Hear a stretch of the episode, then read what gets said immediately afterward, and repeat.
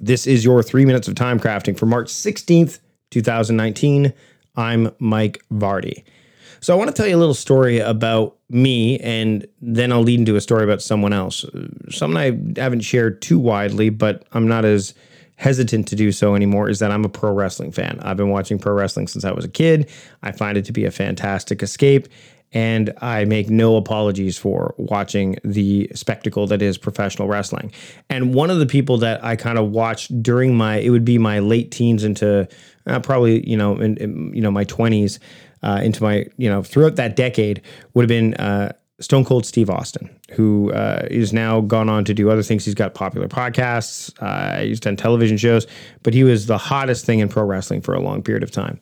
Uh, during his run in the World Wrestling uh, Federation at the time, uh, he was uh, the the embodiment of the uh, you know the the the everyday man, going up against the corporate leader that was Vince McMahon, and it, everyone loved him. He was the guy that kind of, along with Dwayne Johnson, Dwayne The Rock Johnson, and, and you know uh, a few others, kind of led the way to having World Wrestling Federation ultimately win the battle of the wrestling companies that happened on Monday nights between Ted Turner and Vince McMahon.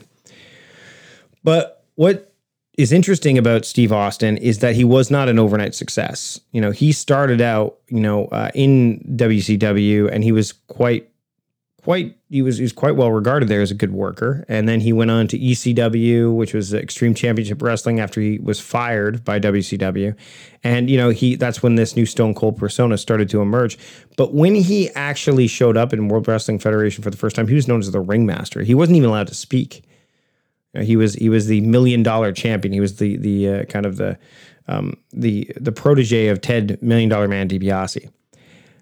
Only at an uh, at a pay per view called King of the Ring, when he finally uttered the words Austin three sixteen, said I just kicked your ass, did all of a sudden things change. Why do I tell you this? Well, he applied his wrestling trade for well over a decade before he hit the big time, before he hit the the major success. Um, I think showing up every day is important, but I think patience and, and perseverance is a big factor. So when you are looking at moving up, moving on, gaining experience, getting better, just remember that the overnight success story is not so much a, a reality. There's a lot of stuff that goes on behind the scenes before you get to see the spotlight. Steve Austin's a good example of that, and there's many others like him. That's it for this episode of Three Minutes of Time Crafting. I'm Mike Vardy. Hope you enjoyed this episode, and I'll see you later.